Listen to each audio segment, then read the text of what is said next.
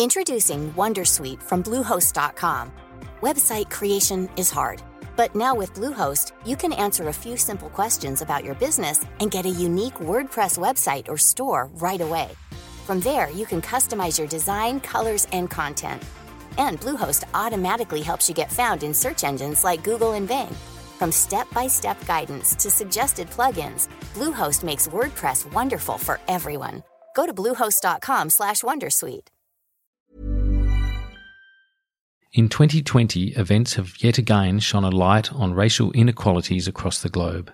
Australia is not an exception. 20 years on from the reconciliation walks of the year 2000, this nation's journey towards a more just, equitable and reconciled identity still has a long way to go. With that in mind and in the spirit of reconciliation, we acknowledge the traditional custodians of country throughout Australia and their connections to land, sea and community we pay our respects to their elders past, present and emerging and extend that respect to all Aboriginal and Torres Strait Islander peoples today. I asked the Prime Minister, how good is Australia? Please explain. Oh, mate, this is just impossible. Too many people were confused. Uh, you bet you are. Uh, you bet I am. I have always believed in miracles. That's not a policy. Not now not ever. I mean, these comments are completely inappropriate. Oh, I'm sure she's right. You know, but I ain't spending any time on it. How pathetic. You're a classic space invader. Disgusting, mud sucking creatures. You should be ashamed of yourselves. Oh, fair shake of the sauce bottle, mate. Taste of democracy, very good.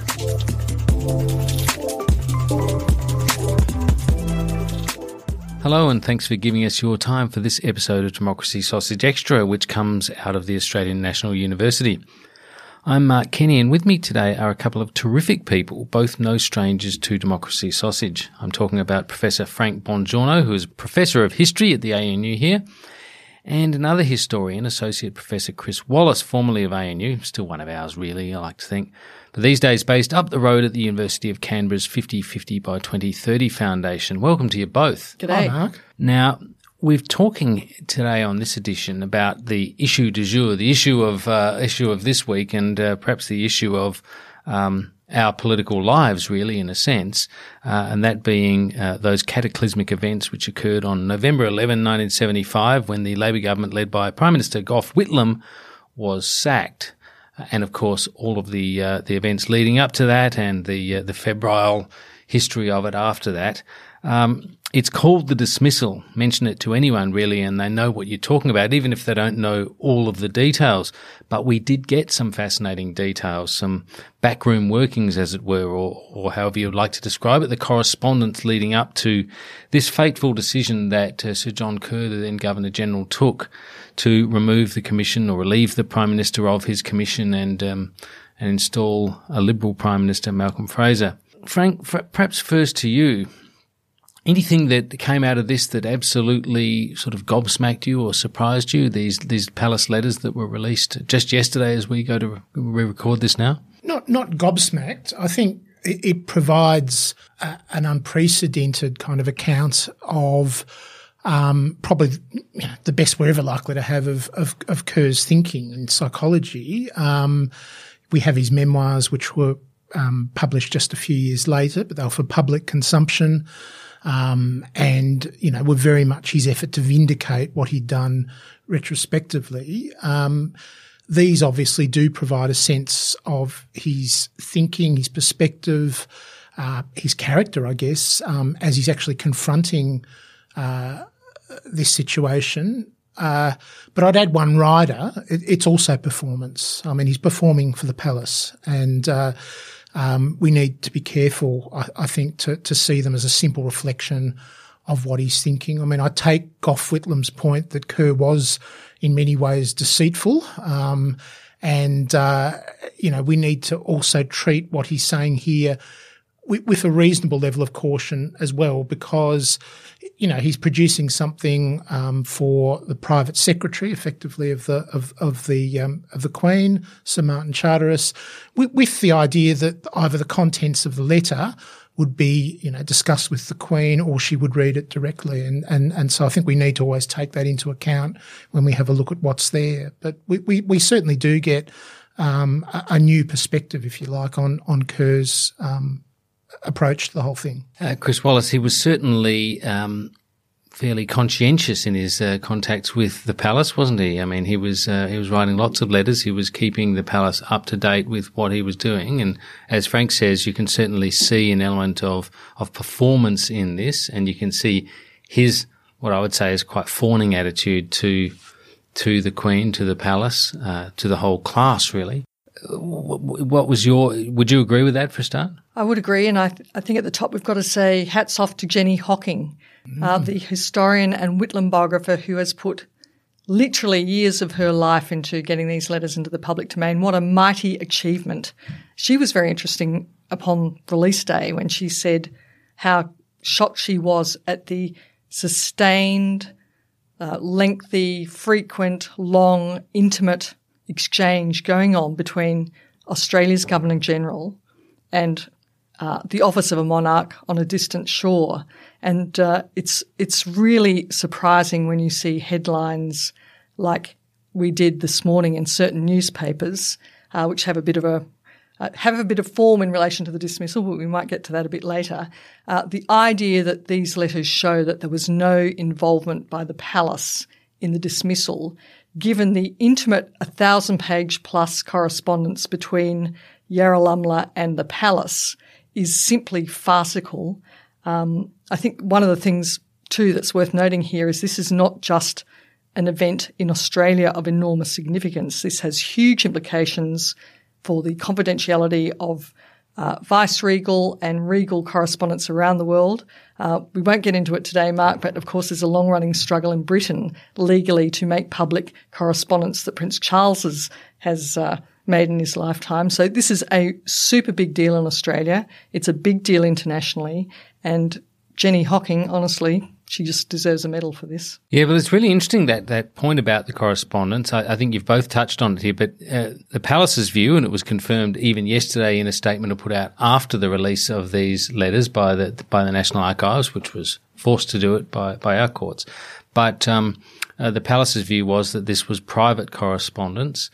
Presumably, that was Kerr's view at the time as well. Uh, that was the orthodox view. Um, which seems completely odd and, and out of sync with these times, really, uh, particularly given the, the gravity of the decisions that were made and, and, and uh, the subject matter, which was the, uh, the governance of Australia. That's an important matter fundamental to the rights of Australian citizens to know about and to have maximum transparency about. But uh, this was a long fight even to get to this point. So I guess that's an interesting aspect of it, isn't it, uh, Frank? That they thought it was going to remain silent or, or, or hidden, which presumably changes the character of the conversation. I mean, we've seen plenty of politicians' text messages coming out recently and, you know, they're not the same sorts of things they say publicly. So people do say things differently when they don't think they're going to be subject to scrutiny. Yeah. I mean, I suspect the players in this would have imagined that at some point um, they would become historical documents that, that in fact would probably become public. Um, uh, they were deposited in the National Archives, um, what by David Smith, I think, and and I mean, I don't think there could have been any expectation they would remain closed for all time. But probably for their lifetimes. But po- possibly, yeah, possibly for their lifetimes, likely for their lifetimes. Um, I, I, suppose you know the, the Palace's statement yesterday indicates that from their point of view, if they'd been basically running the show, we would never have seen them. And, and indeed, my understanding is it would have required the palace's consent, even when it gets to what is it, 2029, for those to have been been released. One thing that did occur to me as I was reading through them was the, the sheer fatuousness of, of, of, of attempting to, to argue that these were private or personal correspondence in view of their content. I mean, um, they're utterly bound up in constitutional issues, uh, political issues, the whole matter of how we're governed and, and, and the idea that, that these, you know, shouldn't have been subject to the Archives Act and to the, the, the, the normal treatment, really, of official documents, I think seems even more absurd in light of what we actually find in them. Um, you know, this isn't, uh, you know, someone writing to their mum about uh, personal matters. Uh, it's about government. And, and, and in fact, it, yes, it touches on the gravest crisis in, in, in the, the, political history of the country. So, Chris, let's get to what they actually say, um, because there, there, was there was this long running uh, discussion in Australia about what these palace letters would say. What had Kerr said to the palace? What had the palace said back? Uh, some people thought that the palace had um, that the Queen herself had taken an active role. That perhaps she wanted to get rid of this grubby socialist government, you know, out in the Antipodes, and and um, and that uh, you know she'd played some sort of active role. What did the letters actually show us? Most people expecting something that was dynamite from these letters were probably thinking of the immediate period around the dismissal itself. Mark, what is really significant about this correspondence is the thousand plus pages that extend back to a year before the dismissal. And you don't even need to go to the letters themselves. You know, even if you look at the indexes of what are in this thousand plus pages, what you see is a systematic intense briefing by the Governor General of the Palace of what is going on in Australian politics. And what is going on in Australian politics is this. There's de- political destabilisation within the Liberal Party as Malcolm Fraser is jostling to displace Billy Snedden as opposition leader. There's turmoil in the Labor Party as some uh, controversial things to do with fundraising, the Iraqi loans, the Khemlani affair, so called, are happening. Now, it is the job of the Governor General to keep the palace informed about these things. But what Kerr is doing in this incredibly detailed reporting, uh, to the point you always almost get the point at a few points that the palace is going, oh my god, this is you know a bit too detailed. Uh, what he's doing is a year out from the dismissal, he is pointing to the possibility of the Liberal opposition denying supply that is, blocking the Whitlam government's budget bills in the Senate a year out from the actual dismissal. And as he does this, he's uh, angsting continuously about his own position, his own awesome responsibilities. How is he going to handle this? And the thousand plus pages are to a very significant extent uh, a, a dialogue between Kerr and Martin Charteris and through Martin Charteris, effectively the Queen. And Martin Charteris is the secretary to the Queen. Right? That's right. Secretary. And so, private secretary. And so their correspondence is effectively it provides a cutout for the Queen. So when Kerr sends a letter to Charteris, he knows it's going to the Queen. But for form's sake, it's going to Charteris, and Charteris replies. But the convention is that you know they all know, all the three people in this correspondence know that the Queen's reading it. Uh, and even in the index to the letters, uh, the Queen's interest, uh, you know, appreciation of the briefing. She's intensely engaged with this. Uh, it Kerr is shaping their perception of what's going on in Australia at a time of crisis, in which I might say News Limited played a very prominent role in, in you know, not to put too fine a point on it, beating the Christ out of some of these things. I mean, if you look back on the Whitlam government now, uh, it wasn't that much worse than you know the worst peaks, worst troughs of the Turnbull government mm. dysfunction, really. Gough should have appointed Rupert to become High Commissioner in London as Rupert wanted. Yeah. yeah, that would have solved a lot of problems. so what Kerr is doing, he's, had a more direct conduit. He is shaping the palace's view of what's going on in Australia, and the palace in turn is shaping Kerr's views about what is possible. And in that sense, uh, Martin Charteris, the Queen's private secretary, emerges effectively as Kerr's coach in what is possible. And there's a critical letter, I think it's the 24th of September, where Charteris writes a relatively short letter to Kerr, and then Martin Charteris takes his pen and writes a little PS at the bottom. And he points to the opinion of a Canadian constitutional law expert called Eugene Forsey. Never heard of him before. Eugene Forsey's special thing is if there's a blockage of budget. If there's a blocking of, of, budget bills, you're perfectly entitled to cause call it a double dissolution.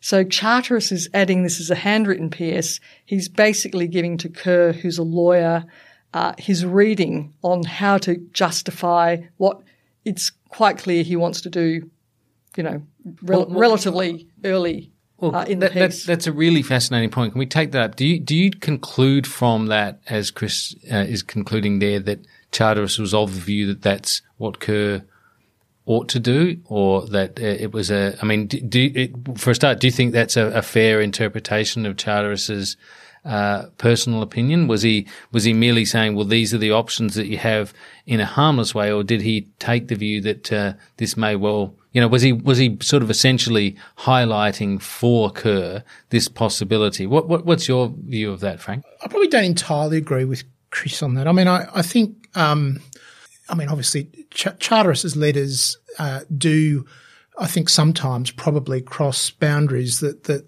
in retrospect he probably would have been better not to have crossed, and that letter, letter that Chris mentions may well be be one of them. I mean, he actually says, if I remember rightly the, the, the quote, um, well, it's not a quote from Forsey. It's, it's a, it's a, a kind of a, a, summary, I suppose, of what he understood to be Forsey's argument.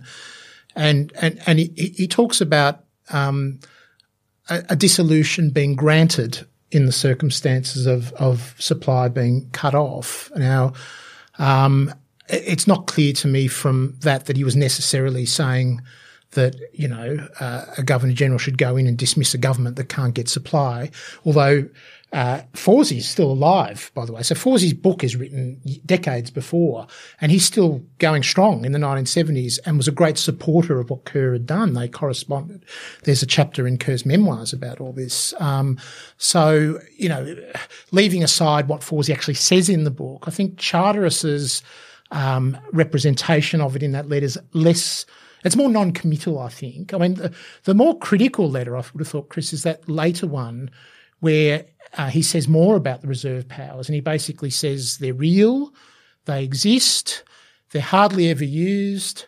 Um, uh, the fact that they're hardly ever used still makes them useful because people know they're there, and they should only be used in the most as a last resort in the most extreme circumstances. It seems to me that's the moment uh, where he really would have been better off just keeping mum. Uh, he would yeah. have been, because I think that that's the moment where he he's not qualified. That's the moment. yeah, that's the moment yeah, where the palace comes closest to framing what ends up being the event. Uh, foreshadowing it and arguably therefore having put it on the radar. This this is it's very important before we go any further to say that how evidence is interpreted and understood mm is a very big issue in relation to Charteris, the correspondence, and Forsey. Now, if you take any individual piece, you might come to the conclusion Frank's just done about that letter, and it would be completely reasonable. But Kerr is a lawyer, mm. right? Charteris bothers in his own pen by hand to add this PS. What does Kerr do? What would we do? That he would have done what I did yesterday, which is get the Forsey books out of the National Library, right? And Forsey is a full bottle sack the government man. That's the first thing. The second thing is you've got to consider what Martin Charteris is. He is the Queen's public secretary, private secretary rather. This is a position that's centuries old. One of the important things is to be very good at semaphore signalling. Mm, and the reason point. is if a letter gets out, you don't want it to say, by the way, John, Liz would love you to sack Gough, mm. right? Charteris's job is to signal the monarch's intention without, if the piece of paper ever gets in, sees the light of day, without dropping her in it. So, to give you a contemporary example, and in no way do I want to draw any moral equivalence between Martin Charteris and the Queen and the operation of the Trump administration. I don't. But you will notice in many of the legal actions concerning Trump's corruption, the inability of anyone to say, put their hand on their heart and say, Trump said, hmm. get the president of Ukraine to do blah, blah, blah. I mean, it's the same as mafia trials. No one will hear the Don say, I want you to go and put a hit on X. Hmm. And it's because in those worlds, communication is done by signaling. Now, when you look at that Charteris letter and you seasonally adjust for the culture of communication that's required in that job, and when you look at it in the cor- context of the unfolding correspondence, Charteris is providing, at the very minimum, a lot of comfort for Kerr to go in the direction of dismissal. in that letter, he actually provides a specific nudge to Kerr to go and look at the Forsey material, which Kerr would have undoubtedly have done. And we know and, and the third yeah. and the third thing is there is an absolute absence of any countervailing statements coming through the Charterist correspondence yeah. saying, by the way, we noticed in your later letter, Whitlam's plan is blah, blah, blah. That sounds like quite a reasonable thing. Shouldn't you perhaps equally consider, you know, letting that unfold? Perhaps that would be a less traumatic solution to the problem since it would only take at most three months, months longer to play out than alternatives like a dissolution. There's none of that. So there's a big absence of countervailing argument. There's a systematic nudging and the providing of comfort to Kerr to go in the dismissal direction. And that is exactly what Kerr did. And that's what occurred, if I could put it like that. Um, yeah, it is interesting if you, if you, in that context, I think that's true because the other thing about telling, about stressing to Kerr, that is Charter stressing to Kerr about Forsey, um, is that he's saying to him, there is, uh, there is legal opinion out there that says this is the extent, this is the extent of the reserve powers. Now, these reserve powers are not written down. They're not codified. There's a big debate as to the extent to which they operate, what, what powers they give. For example, more orthodox use of the reserve powers is in denying a prime minister, uh, a, a, prime minister's demand for uh, an early election. Um, or it may be in removing a prime minister who has suffered a no confidence motion in the House of Representatives, where, let's be honest, that's where governments are formed, not the Senate. But the Forsey interpretation extends the understanding of confidence to both houses and says if you don't have the confidence of the Senate, you somehow, and you can't therefore get supply bills through, you can't get money bills through the Senate, that uh, that also goes to your legitimacy, and the reserve powers then extend to the to the governor general uh, being able to dismiss that prime minister. That's he's effectively not just put on the radar the idea that the reserve powers go there, but he's really signalled, I think, to Kerr that the palace is persuaded by the existence of this legal opinion that is out there that is a bit of an outlier in jurisprudence at that time. And and how can we know what you've just said is right? We can know from various subsequent correspondence, like Charteris's enthusiastic endorsement to Kerr of Kerr's actions.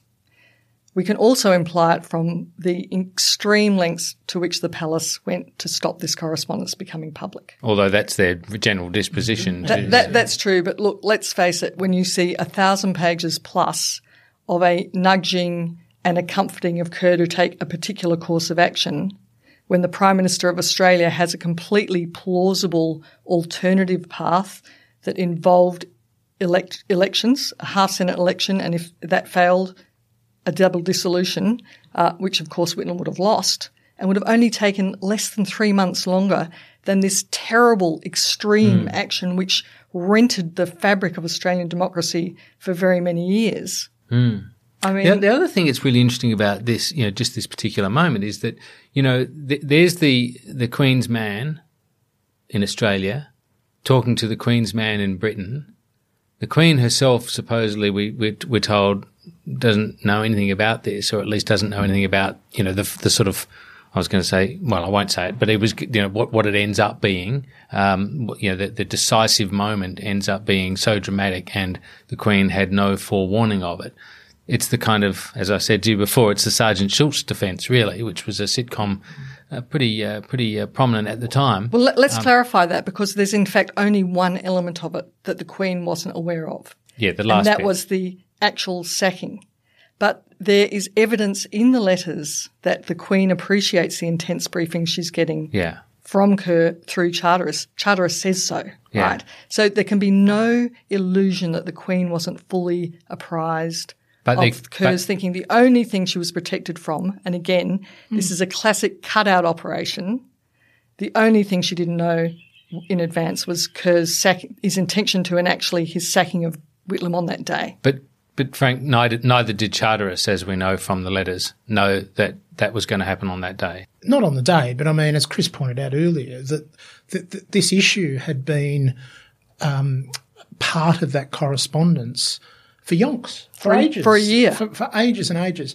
So you know the, the, the all, all, this stuff about, you know, what did the Queen, the Queen didn't know he was going to do it on 11th November. I can't think of a more profoundly uninteresting question than that one from a historian's point of view. It, it, it, it it's so um, beside the point uh, in the context of this correspondence, it's barely worth even considering. I mean, what did people expect to find? You know, dear John, uh, sack him, signed Lilybeth. I mean, you know, it, it's just absurd. Um, it, it's clear that that that um, that the sacking of the government, the intervention by the Governor General, had been discussed in these letters. It had never been approved directly by by Charteris. In fact, you know, I mean, I think we have to take seriously you know, that part of Charteris's discussion of the reserve powers, where he says that, that this, this could, you know, should only ever be done as an absolute last resort. And you could make the case that John Kerr should have listened to him because if he had have, he wouldn't have gone on the 11th of November 1975. Kerr's justification for this was always feeble. It was mm. always about, oh, you couldn't have, it was the last date you could have an election was the 13th of December, as if in the greatest constitutional crisis in Australian history, an election in January would have been out of the question. I mean, where does it say that in the Constitution? We don't disrupt people's summer holidays. Yeah. Um, and, and of course, we know Campbell Newman uh, just a few years ago held a January election at the state levels. There's no reason in principle. And this is the bloke who became premier from running out outside, yeah, from outside of Parliament. Yeah, indeed. um, you, of, of, course, an election could could have been held in the period that you wouldn't normally do it um, in in a crisis of this magnitude. So Kerr's um, explanations for going on the 11th of November um, have always been feeble. They still look feeble in these in these documents. Um, he should have listened to Charteris. He should have listened to Charteris. Well, Charteris is really interesting because again, we've got to put ourselves in Charteris's mind. Now, there there is. I would actually put those Charteris statements in the ass covering basket. And it's not the only ass covering statement he made. There's another one where he actually says to Kerr, you know, half Senate election, not a bad option. You'd, you'd, you'd obviously, you know, that'd be a goer, wouldn't it, if, if that was on the table. These are classic things that very highly skilled people in those kinds of sensitive positions do. So that if the paperwork ever comes out, you've got your insurance policy A, B, and C letters, right? But what you've got to do is interpret Charteris you know, you've got to take those odd, tiny few slithers against the vast bulk of Charteris's statements, which are nudging and providing comfort to Kerr to go in the dismissal direction. Including by simply not correcting him in any vigorous way in, in, in what appears to be a clear slide towards that, uh, that outcome that he got yeah. to. Let's take a quick break there and continue the discussion in just a moment. Introducing Wondersuite from Bluehost.com. Website creation is hard, but now with Bluehost, you can answer a few simple questions about your business and get a unique WordPress website or store right away. From there, you can customize your design, colors, and content. And Bluehost automatically helps you get found in search engines like Google and Bing. From step-by-step guidance to suggested plugins, Bluehost makes WordPress wonderful for everyone. Go to bluehost.com/wondersuite.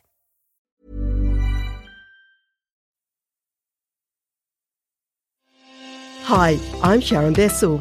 Policy Forum Pod is the podcast for those who want to dig a little deeper into the policy challenges facing Australia and its region. Each week, we bring together expert analysis to tackle the big issues facing our region and to propose policy solutions. It's insightful, it's positive, and it's always fun. Policy Forum Pod is out every Friday.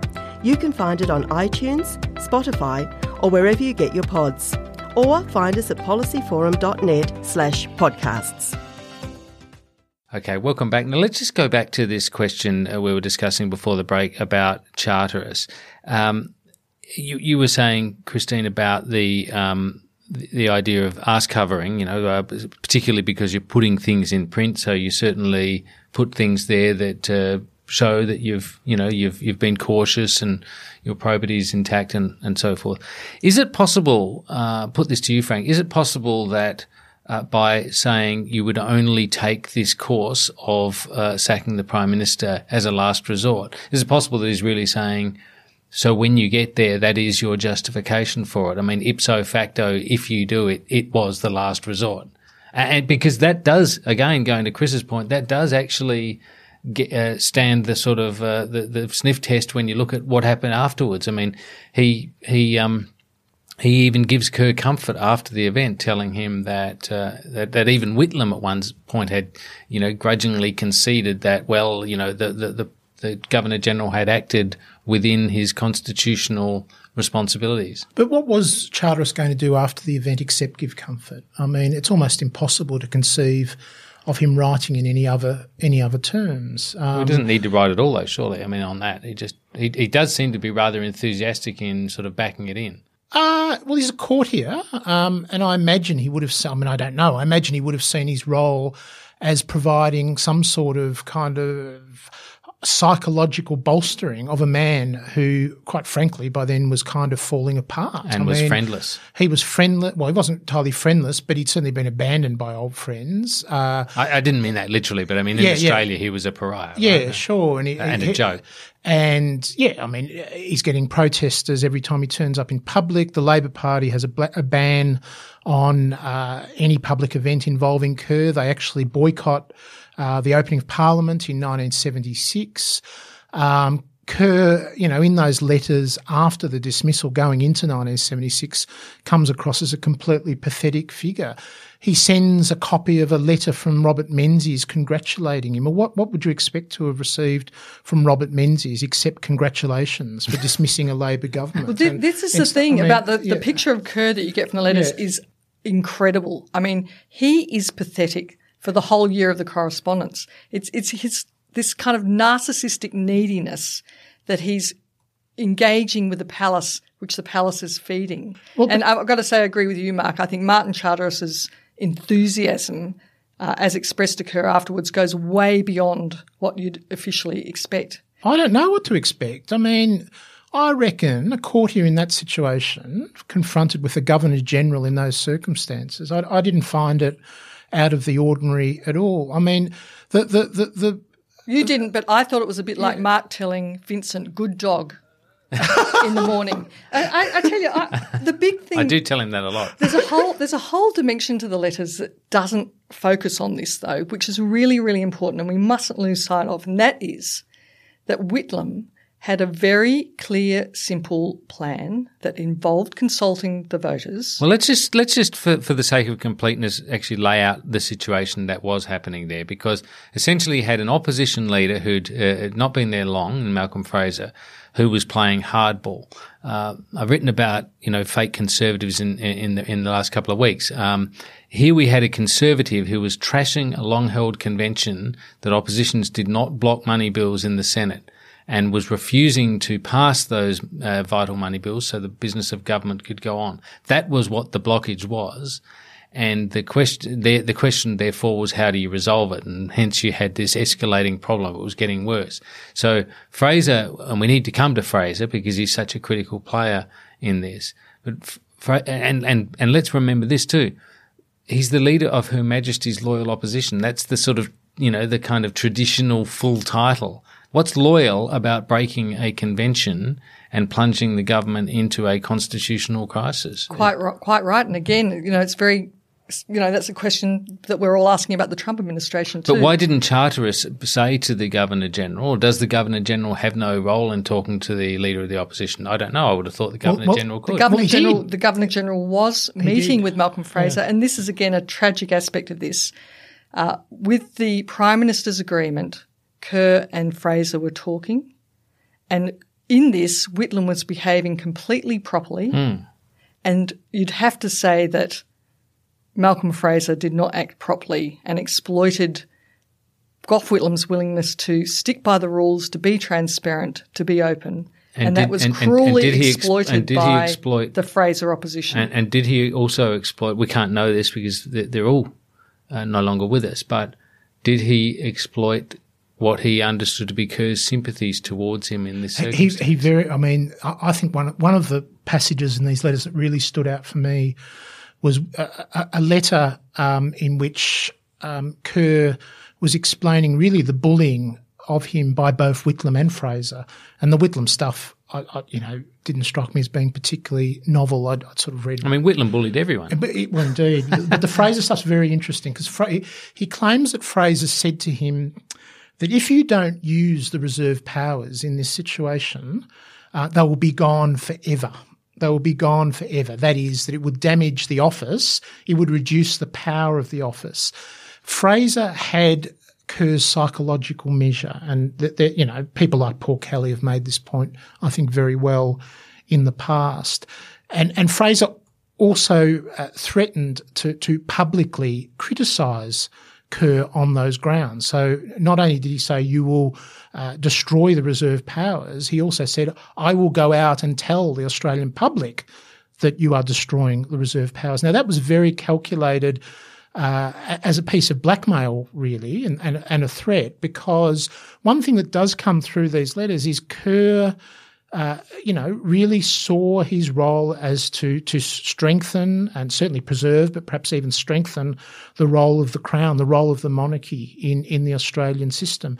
An idea that we'd find preposterous today, where you know the monarchy has a, a less important place in kind of civic life, but that's that's not how Kerr came to this. And of course, that is some of the common ground with Charteris who, well, as a courtier, mm. that's his job. You know. Well, that's right. Yeah. But did they did they serve that interest well? Because I mean, they plunged the crown mm. as mu- in as much as it you know has an Australian dimension into a high degree of controversy. Yeah, but they got away with it. You see, here we are 50 years later and we're still living in a constitutional monarchy. Mm, I mean, it really is kind of embarrassing. The, the, other, the other thing is, the other thing is, you know, we, the historical fact is getting lost in so much of these discussions that at the time of the dismissal, moderate liberals, who were also under a lot of pressure, mm. were generally un- understood in Parliament House as being ready to shift and let the budget bills through. Yeah. So there's that. They may not have lasted there's, another two days. There's that. But I want to come back to the other fascinating dimension of the letters, which is the very clear plan that Whitlam had privately communicated to Kerr. Yes. Which went like this. The budget bill's going to get presented again. They get knocked back. I want to call a half Senate election. Which the Governor General has to uh, approve authorise. and which he would authorise on the basis right. of that twice being That's right. So, provision. so the half Senate election happens. Whitlam would have done badly. Whitlam's plan was to, whatever the result, to put the budget bills again. If they were lost again, his plan was to call a general election for February 1976. A double dissolution election. Well, I'm not you Not know, sure I, won't, I won't commit to that detail, but he definitely mm. wanted a federal election, whether it was a double dis or not. Was kind of mm. academic. Yeah, I think it was just going to be the House at that stage. Was the idea, wasn't it? Just just the House because you, you know. The, well, he would have just turned over the Senate. Yeah. I'm not even sure he spelled yeah. it out in that detail yeah. to, to Kerr, but Kerr had the essentials. He communicated it to the palace, so there was a very clear path that was an alternative to this traumatic rent in Australia's but democratic was it a, fabric. Was Why it a did not path? the palace explore that with Kerr if they were so so much the non-player they claim to be in this. And could I, but I, could I answer why that wouldn't have necessarily been attractive to Kerr? I mean, whether it was or not, we're talking about the palace the pal- here. Yeah. The palace did did not, despite being briefed on it clearly by Kerr, did not ever visit that in the correspondence. Yeah, I mean, the silences in the palace's correspondence, I, I think, are difficult to interpret because mm. there's a kind. I mean, it, the constitutional situation is that the governor general is supposed to be running the show. It's not meant to be run from by the, the, the Queen's private secretary or indeed by the Queen. So, well, we, hold we on. can't. Isn't, isn't the elected government of Australia supposed to be running the show? And that's what it comes sorry, down when to. I say running, when I say running the show, performing the role of the head of state in Australia. Um, it, you know, under the constitution, it's performed by the governor general, and and and there lies the problem. Well, yes, I know. No, it is. It's a struggle. I mean, I'm not sort of making a structural point here. I'm, I'm sort of making the point why we, we need to be careful about interpreting what's not in those letters. That's all. Um, but the, the, the, half Senate thing's interesting. I mean, it's quite clear from reading the letters that Charteris didn't have a clue about, you know, uh, finer points of the Australian Constitution, like the role of half Senate elections. Um, Kerr was concerned about the half Senate election for two reasons. Uh, he, he thought that it wouldn't secure supply or it might not secure supply, which was a fair um, judgment, but it's a political judgment in a sense. It was a, it was a, a, political judgment. In in this case, I think as a part of the scheme, the idea was that Fraser would in fact grant temporary supply until February. Um, but the other aspect that was problematic from the half Senate election point of view was the, the, the possibility that non-Labor premiers, or at least a couple of them, wouldn't issue the writs. And, and this was problematic. I mean, this is one of the points at which this whole story becomes one about Australia and Britain, mm. because this is the world before the Australia Acts. Each of the Australian states had direct relations with the British government through the Foreign and Commonwealth Office at that stage. Very How bizarre is that? Mm. But that was the, the, the case until 1986. And what, what all of this basically meant is that the, the, the states were in base, were not only in a position to not issue the writs, but that this could potentially have drawn the Queen into the controversy. If Whitlam had advised her, for instance, to, to basically uh, advise the, the, the state governors to issue the writs in the face of opposition from state premiers like Bjelke Petersen, for instance. And, so, and that is all true. The fact stands that there was a perfectly good political path to be explored and tested that Whitlam had shared privately with Kerr, that Kerr had briefed the palace on, and that was never revisited. And the theory about that is that Kerr was unattracted to it because it had been made clear to him, either explicitly or implicitly, that if he didn't cooperate with that, that the Prime Minister would advise the Queen to withdraw Kerr's commission. And the Queen, and Charteris had made this clear to Kerr, the Queen would be duty bound to take to the follow. advice of the Prime Minister. And so it was, exactly. I'll sack you before you sack me. Exactly. And this mm. is the bizarre thing about the whole incident. It is that the Queen was fully complying with the Australian Constitutional Convention that she followed the Prime Minister's advice, yet her vice regal representative wasn't. Mm. Now, how do we square that? Yeah, there's so many. It's so weird because we're talking about conventions within conventions and delegations. I mean, people say, for example, that the Queen would not have the power to do what the Governor General did, but the Governor General had delegated powers from the Queen. How do you make sense it's, of that? It's extremely simple. If Kerr had shown the same proprietary as the Queen did in this situation, Whitlam's political solution would have been explored. It would yes. have worked or it didn't. And as you, Mark, made the point earlier, you know, it could have ended up being with Kerr calling a double dissolution anyway down the track in the same way it did on November the 11th, but after the exhaustive exploration of the political path that Whitlam had laid out that could have yielded the same result, the result that was always going to happen eventually anyway, namely the election of the Fraser government, but without this terrible trauma for Australia. All right, well, let's go to um, to to another revelation, perhaps the single most sort of interesting revelation out of this, just because of its uh, you know it, it's such a novel detail, and that is that Gough Whitlam rings Charteris in the afternoon, shortly after having had his commission uh, withdrawn. It's four fifteen a.m. Three, I think. Three fifteen. Three fifteen. Three fifteen. Uh, oh no, no, you're right. Four. Sorry, four fifteen. Four fifteen in London, yeah. and Charteris takes a call yeah. from the Prime Minister of Australia, the ex Prime Minister of Australia, who makes it point he's ringing in a private capacity, as in he's no longer the Prime Minister, and he explains uh, two things. We we understand from these letters from Charteris's account that one uh, supply has now been passed because the deadlock that the Prime Minister haven't been sacked the mm. the the, uh, the, government supply bills sailed through the Senate, uh, and Whitlam himself has had a vote of confidence in the House of Representatives, which I again add is the place where governments are formed in our system. Uh, and under that, on that basis, Whitlam's of the view that he ought to be reinstated as prime minister. Now, I think the one of the important details here is he's telling this to Charteris. He says he's doing so as a as a as a private citizen, uh, but he's wanting Charteris not necessarily to get the Queen to this view, but to put this salient, these salient points to the Governor General, to Sir John Kerr. That's, I mean, the very fact that this happened is quite interesting. It shows that uh, Whitlam was still pulling moves um, even after the event. Uh, not that it actually added up to anything. Desperate rearguard action having been played like a violin by Kerr. I mean, it's it's such a tragedy. Gough was such a legend in so many respects. I'm a massive Whitlam fan. Um, his government in it's due still for a further recalibration in a positive direction in terms of its uh, standing in posterity, but flawed, a flawed character in that he overestimated his own analysis, wasn't savvy enough about the deception going on around him, did not workshop it sufficiently to be able to identify treachery as it could have played into the process, and Kerr just did him like a dinner. Sad. Yeah.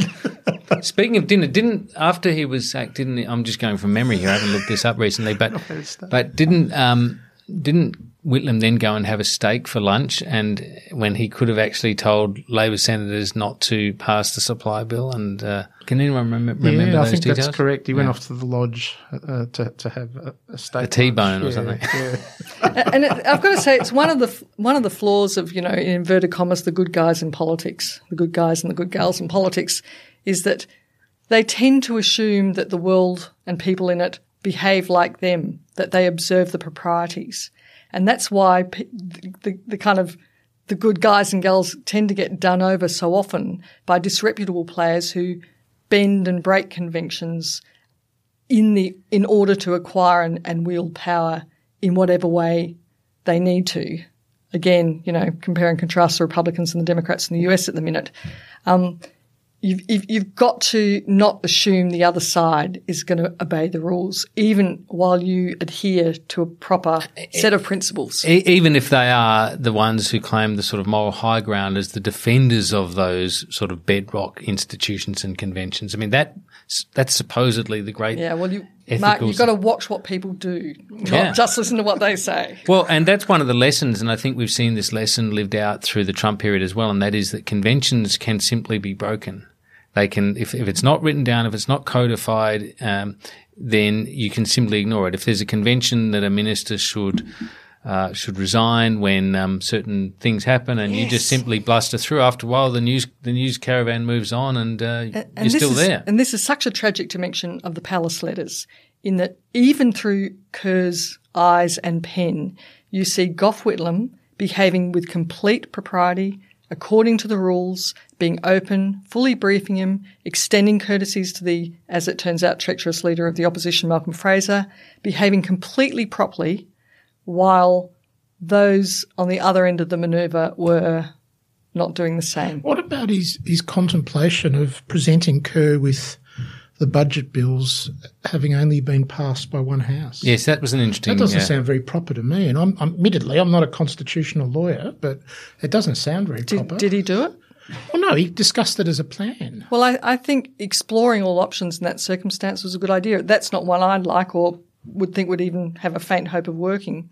But if that you're in would be crisis, up to the GG to decide. If the GG was prepared to give royal assent to uh, such bills, then I guess be it on him. Um, Well, the idea was that, yeah, and then it'd go off to the High Court five minutes later, and the High Court would deliberate on it immediately over the next two weeks. But it, it doesn't, on the face of it, seem like I don't think it's a, a heinous thing to suggest as a possible solution. I, I don't think it's a great option. If you look at the correspondence as Kerr lays out Whitlam's position, it's systematically pretty good. Com- and especially compared to what we know that Kerr and Fraser were doing at the same time. So it's all. We do have to be careful here, and I'm, I know I'm talking to two historians, and you'll know this better than me. But we, we always have to be careful about adding up the the, the various bits of a sequence uh, to to to construct the endpoint when we know the endpoint and they didn't. The participants at the time didn't. So. Um, it does, and I think you can, as you've been very persuasively putting, Chris, you can certainly see this pattern in the tone of the correspondence, in the things that aren't said, and in the fact that things are said a number of times or, or floated, that corrections aren't made, say, by Charteris to Kerr in terms of the direction and the, and the kind of energy of his, uh, of his correspondence you can certainly do all of that, and I think it does add up to a pretty persuasive case that um, that the palace knew where this was going, um, or at least knew there was a strong chance that it was going in that direction. Um, anyway, history then gets to see what you know. People get to see what happens, and then history makes judgments about it uh, after that. Um, what are the judgments of the various players? Kerr's obviously uh, held in very low regard by just about everyone. And these letters won't help that because he comes across as so personally and pathetically needy. Yeah, damp. He does come across as needy. Yeah, I've, I've thought about this one. Does Kerr come out of them better or worse than he is already? And I'm not sure. I, I, don't think they do do him any great favours. And I mean, Toomey wrote in her piece that, yeah. uh, that that it showed a man under a, a, good deal of pressure over a long period of time, which I thought was a generous way of putting it, but it might be fair too. That that's fair. I mean, it does show someone who I think genuinely believes. I mean, it's bound up, of course, in his own his own ego, but genuinely believes that the the office of the Governor General and the place of the monarchy in Australia need to be protected. He clearly sees this as a mission. Um, uh, whether that you know means that we look at him in a more favourable light, I probably doubt. Um, the, the letters become increasingly pathetic. Some of the most pathetic actually are during the campaign itself, when you get these long, tedious passages in which he is essentially raising what he'll do if Whitlam wins. Um, and, you know, they come across as a man uh, who, who's utterly obsessed with face, with with you know mm. essentially mm. Um, how he will look. And in fact, that is one of the things that comes through quite a lot of the letters. Do you remember? There's a passage there, for instance, during you know really one of the climactic moments of this crisis where. He, he says to Charteris, you know, I'm worried that the Australian public will think that I'm not interested, that I'm not involved, that I'm disengaged from this crisis that's going on. Now, on the face of it, that should be the role of a Governor General in a constitutional monarchy, that this is a political dispute between uh, Fraser and, and Whitlam, between the coalition and Labor, and, and he should he should be basically nowhere near it um, at yeah. that stage. He has and, no role, yeah. and yet he wants to mediate so that people will know that he's engaged and involved and interested. Um, it, it, was a very um, he uses the term himself. Um, he calls himself at one point an activist and an extrovert. And in a sense, it was an activist understanding of the role of the Governor General. Yeah, he was a judicial activist or a constitutional activist in, and, and, and mm. adventurist, really, mm. um, in, in some of these things, because the extension of the reserve powers uh, that he eventually uh, gave gave vent to was very novel in Australia. Uh, it was a it was a big risk, and and and even though, as you point out, Chris, uh, the Crown has not been uh, sloughed off, if I can put it, cast off uh, in Australia in, in the 45 years since. Uh, they didn't know that at the time. He did actually put at risk uh, the Queen's relationship with Australia by this cataclysmic resolution as he that he enacted. Well, I, I, tell you, Mark, I'm pretty disappointed in Liz. Um, I'm a ferocious Australian Republican, but one with a real soft spot for Elizabeth II. Uh, I love the way that she's, for example, never wavered on things like having her husband walk a couple of metres behind her as, as monarch. Love that symbolism. Um, well, anyone who's actually made speeches at the second in the Second World War and now is, you know, sort of indeed you've got to impressive. give some respect to. Um, but the fact that she, you know, that we can see in these thousand plus letters, uh, this monarch indulge something that really damaged our nation. I just cannot imagine what on earth she was thinking. And I think the big takeaway as we kind of reflect longer on these letters needs to be not so much a focus on Kerr specifically or Whitlam specifically or Charteris and the Queen, but a focus on how our system is vulnerable while the Constitution stays as it is hmm. to A, uh, the character of a person in that position, but B, our continuing vulnerability and susceptibility to behind the scenes shaping of expectations, nudging of behaviours uh, that are not in our national interest. Mm. So I think at some point we need to stand back from the particularities and look at this systemically and go, okay, this really is the time when we've got to step up as a nation, have the mature conversation about how we detach from the Brits and become our own people. And I think that that moment of self-respect and reflection is necessary in order to secure our system against a future dismissal. It's a very good point. I mean, Mal- Malcolm Turnbull made the point yesterday that um, you know Britain is a foreign country. Uh, we found out in the Section 44 uh, expulsions not so long ago, just in 2017, that uh, you can't be hold a, a British citizenship and be in the Australian Parliament, and yet we see these these you know fundamental decisions about the, the, the life and death of, of, governments and the uh, constitutional powers and rights in this in this country determined by a foreign head of state. It is an extraordinary situation, and it is very surprising that it continues. I just want to very quickly go, go to two things because we're, we're, getting quite close to time here. But uh, I started off asking about Kerr. The, the, other two key players, of course, are Whitlam and Fraser. I'd argue that both of them have come out better than Kerr, even though even though Fraser was, you know, the big wrecker in in in in his gesture. But apart from the fact that he sort of vectored toward the the, the centre left in his in his later years, he and Gough actually had a rapprochement and, and some sort of um, some sort of uh, you know good relations. I, I, wouldn't know if it was you could call it a friendship, but what what do you think, Frank, about I mean, because obviously Gough was martyred as a result of the whole thing. Um, what, what, what are your views on both of those? I mean, if the question sort of how does Whitlam come through mm. in, in, in, in, these letters, uh, I think he comes through, if Kerr's account is accurate, he comes through as someone who actually wanted to, to break the Senate, who wanted to break its, its, its power over money bills. Uh, Kerr refers to Whitlam seeing this in, in the sort of context, this was Australia's equivalent of the United Kingdom between 1909 and 1911, which of course broke the power of the House of Lords. You know, the, the subject of Neil Blewett's great PhD and and and and, and um, book. Uh, that that Whitlam saw this as the moment he was going to do that, and and again, I think that perhaps helps explain uh, you know, uh, this conservative lawyer Kerr's uh, response to, to that. Sort um, of a defence of the, the Senate. Exactly, yeah. a kind of defence of defense the, of the, the system, the constitution, all the rest of it. Yeah.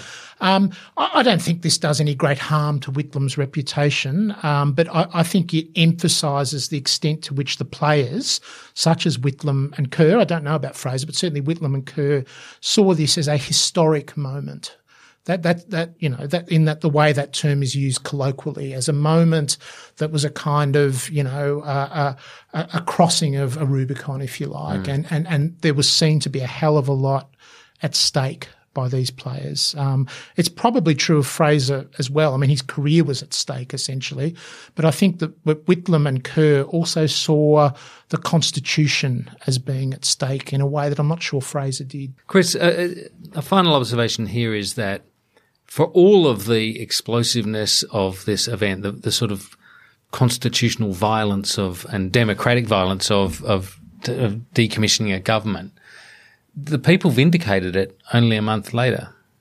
You know, in the in the December election, they they firmly tossed out the Labor government, and that was always going to happen. But it could have happened in a relatively normal political way, as sketched out by Whitlam to Kerr and related to the palace. And that's the big problem with this story. There was a perfectly respectable alternative path that wasn't going to take that much longer to resolve in the inevitable election of a Fraser government. But you don't think the people were casting, oh, well, clearly they weren't casting, if they were casting a judgment on the actions of Kerr, they were casting one in favour of them.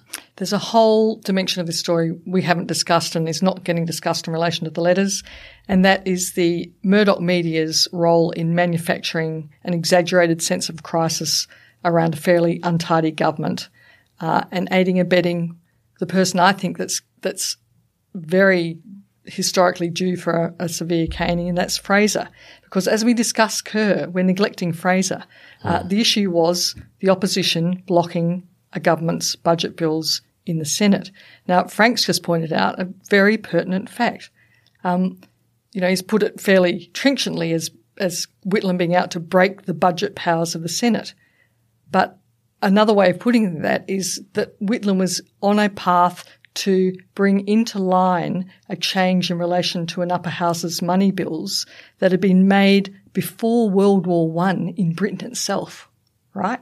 So it, I think Australia comes out of this as real foot draggers in terms of doing our constitutional housekeeping. Never. And there's there's really good historical work by Linda Colley, uh, whose thesis is essentially that countries that neglect to do their homework, upgrade, keep in good order their constitutions, every so often have uh, overdue corrections as the tensions built into the system by that lack of attention mm. to good constitutional housekeeping go through an exaggerated recalibration. As indeed you could say was the case of the entire Whitlam government in a reform sense. I mean, it, it carried the political cost for doing a number of things that had needed to be done for a long time. Its reform uh, dance card was, you know, sort of unmanageable. In, doing, in doing the homework for Australia that the 23 years of continuous Liberal and Country Party rule hadn't done. Mm. You're quite right. And, you know, another underlying factor which must never be forgotten is that the Conservatives did not accept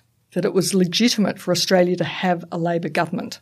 Almost, yeah. And Malcolm Fraser's, the Fraser opposition's blocking of supply was essentially about you guys, you're not legitimate. Yeah. Rulers of Australia and get out of our way. We want our power back. Well, they'd threatened, they'd, they'd effectively forced Whitlam to an election the year before by threatening to block supply when Snedden was still there. Yeah. That's so, right. And if we don't have a system where each side of politics accepts that from time to time the other is going to be in power, you end up losing your democracy. Yeah, it's a very good point. And let's finish on that point. Uh, we could keep talking about this obviously for some time, and I'm sure uh, there'll be a lot of in, in um, you know scholarly inspection of these this enormous uh, sort of treasure trove of correspondence, but also the issues that it points to around this controversy. It's been fascinating discussing it with two of the very best in the business, Frank Bongiorno and Chris Wallace.